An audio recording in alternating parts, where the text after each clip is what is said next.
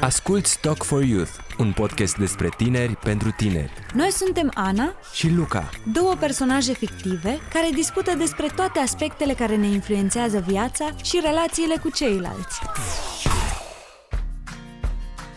Ia te uite ce tare! Vino să-ți arăt ceva pe Insta. Dacă îmi arăți iar poze cu mâncare, să știi că nu vin.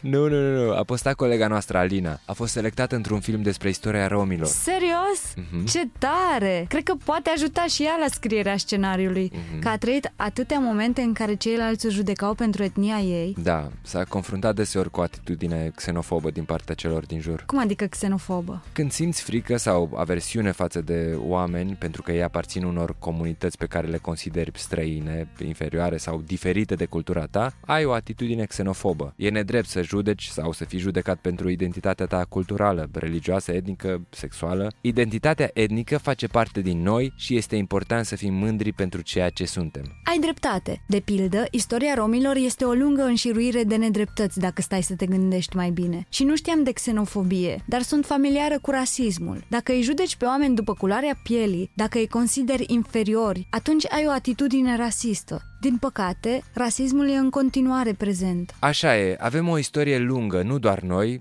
ci majoritatea societăților din lume, în care oamenii au fost tratați diferit în funcție de rasă sau etnie. Există ideologia asta a omului alb superior, care a condus la multe nedreptăți. Supremația albă. Omul alb este cel care ia deciziile, ceilalți trebuie să se supună. Eu sunt albă, dar am avut parte de xenofobie. Când eram în liceu, am primit o bursă pentru a studia în străinătate pentru un semestru și mi-a fost foarte greu să mă adaptez. Colegii mei se fereau de mine pentru că exista prejudecata asta că românii nu sunt de încredere. Cum te lupți cu credințele oamenilor dacă ele sunt așa radicale? Păi încerc să le explici că rasa și etnia sunt categorii de identitate construite social. Culoarea pielii unei persoane, trăsăturile sale faciale și locul de unde provine nu determină caracteristicile, atitudinea și comportamentul ei. Hmm. Cred că trebuie să explicăm mai simplu și să arătăm consecințele rasismului și xenofobiei. Dacă un părinte îi spune copilului nu te juca cu Ana, că Ana e româncă și nu poți să ai încredere în ea, atunci copilul va prelua atitudinea părintelui.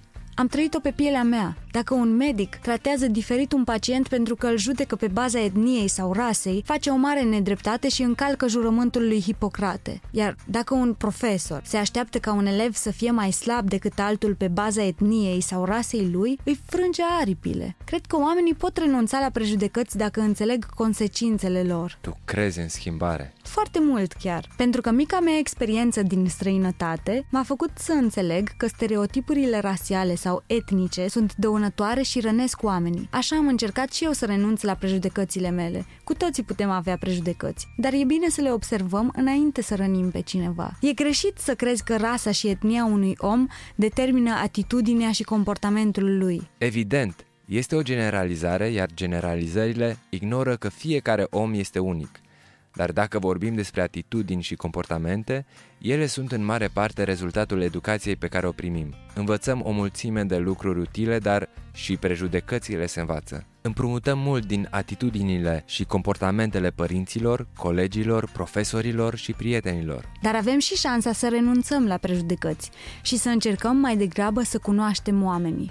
S-ar putea să ne surprindă. Ne auzim și săptămâna viitoare. Până atunci nu uitați să dați follow și rețineți fiecare dintre noi are drepturi egale, indiferent de rasă sau etnie, și nimeni nu are dreptul să ni le încalce. Talk for Youth este produs de Societatea de Educație Contraceptivă și Sexuală și susținut de Radio România Culturală. Partener media, IQ Ads și Radio Tananana. Mai multe informații despre podcast găsiți pe site-ul nostru www.sex.ro